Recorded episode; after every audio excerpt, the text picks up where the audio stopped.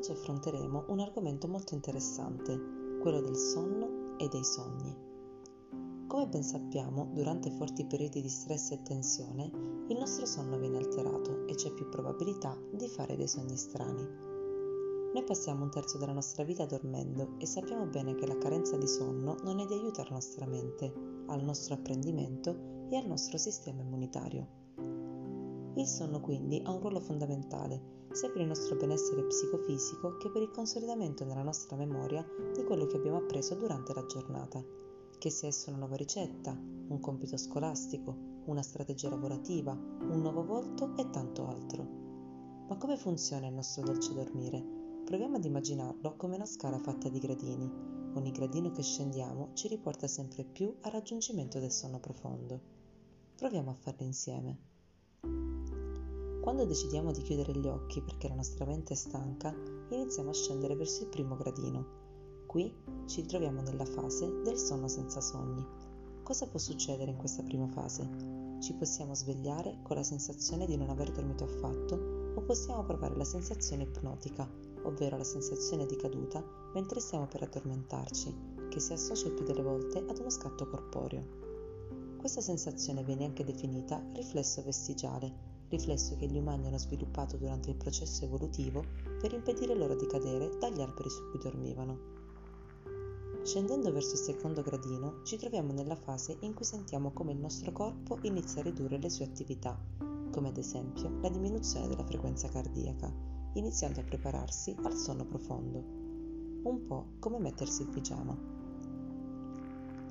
Nel terzo gradino il nostro corpo ha rilassato completamente i muscoli e la nostra mente inizia a rallentare il flusso dei pensieri, che diventano sempre più leggeri e lontani. Grazie a questo gradino salutiamo il sonno leggero e scendiamo verso il quarto gradino.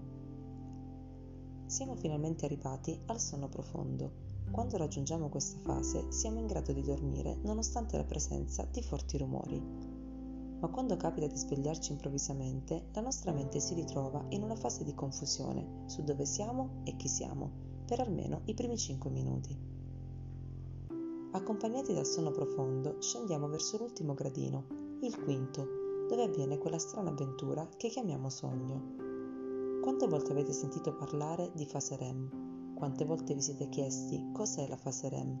Bene, la fase REM è questa, quella dove avvengono i sogni che detta anche sonno paradosso. Ma proviamo a capire insieme cosa accade e cosa vediamo esattamente nei sogni. All'interno dei sogni possiamo vedere delle immagini in movimento, riconoscere noi stessi, ma perdere le regole del tempo e dello spazio.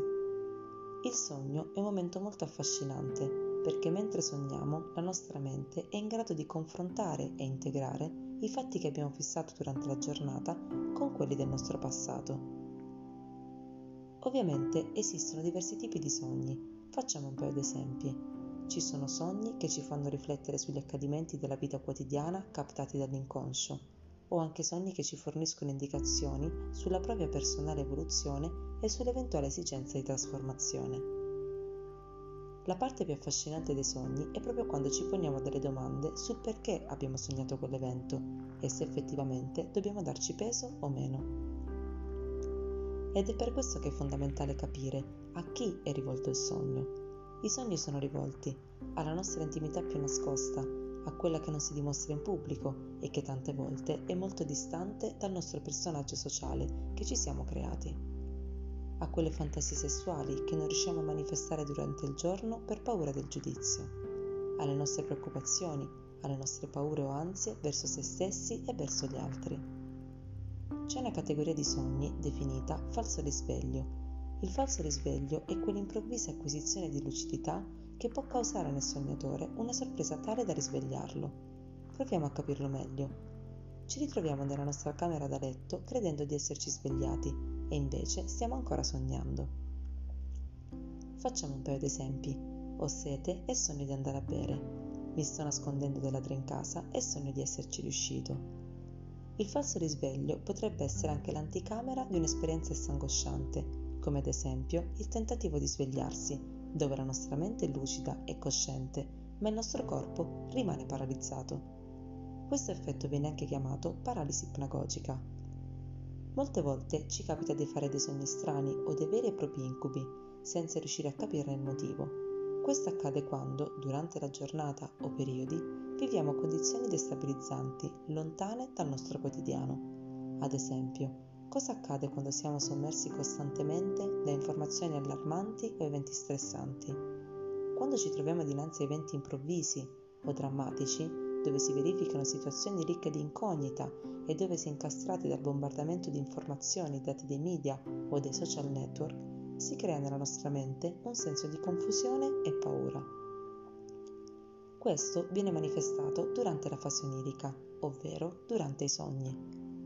Tante volte capita di sentire o capita a noi stessi di sognare maremoti, santi, genitori defunti o anche la morte di qualcuno o quella del proprio animale e ci domandiamo spesso del perché abbiamo fatto quel tipo di sogno, allarmandoci ancora di più senza razionalizzare che probabilmente quello che abbiamo sognato è frutto della nostra preoccupazione e delle mille informazioni che la nostra mente ha assimilato durante il giorno. Vi ricordo, come abbiamo detto prima, che durante il sonno profondo la nostra mente fa un vero e proprio capolavoro, ci aiuta ad apprendere quello che è avvenuto in giornata intersecandolo con il nostro passato in questo senso proviamo dopo un sogno a riflettere su un paio di cose. Il nostro stato d'animo durante il giorno, com'era il nostro umore, rilassato, agitato, adirato, tranquillo. Questo ci può aiutare a capire in parte il significato del nostro sogno. Cerchiamo di ricordare a quali stimoli siamo stati più esposti. Ad esempio, siamo esposti a informazioni che scatenano ansia e paura? Allora possiamo provare a dare un altro pezzo di significato a quello strano sogno che abbiamo fatto. Se al risveglio, dopo un incubo, proviamo una forte paura o stato di allarmismo, cerchiamo di capire quale momento stressante della vita stiamo affrontando. Ad esempio, se sono sommerso tutto il giorno da informazioni che destano preoccupazioni per me stesso e per gli altri, sarà molto più probabile che durante la notte farò dei sogni in cui scappo da qualcuno o urlo senza riuscire a far uscire la mia voce. Pertanto è importante capire che, nonostante siano fastidiosi e poco piacevoli, questi sogni non sono motivo d'allarme durante questi periodi.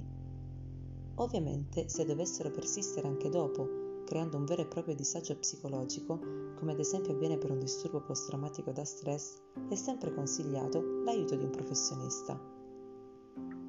Fermandoci però a dei periodi in cui l'evento stressante è esterno a noi ma che comunque ci influenza, proviamo a capire quali possono essere gli eventi scatenanti che possono essere individuati come causa. Perseverare nell'ascolto di programmi che provocano ansia e preoccupazione, quindi è consigliabile, almeno la sera, guardare qualcosa di leggero o che ci faccia distrarre. La stimolazione sonora o luminosa durante il riposo, come ad esempio la suoneria del cellulare attiva e la luce del dispositivo si consiglia che durante le ore di riposo bisogna spegnere o silenziare il telefono, mettendolo a testa in giù lontano da noi. I ritmi sono vegli e regolari, un passo pesante, l'assunzione di alcol o l'uso di antidepressivi. Ricordiamo che gli incubi possono essere indice di disagi psicologici, quali ansia, depressione, disturbo post-traumatico da stress. Ovviamente, se durante la giornata siamo stressati, sarà molto più probabile che durante la fase REM faremo dei sogni strani. Nessun sogno che facciamo è privo di significato, tutti ci mandano un messaggio, ma sta a noi comprenderlo dandogli il giusto peso.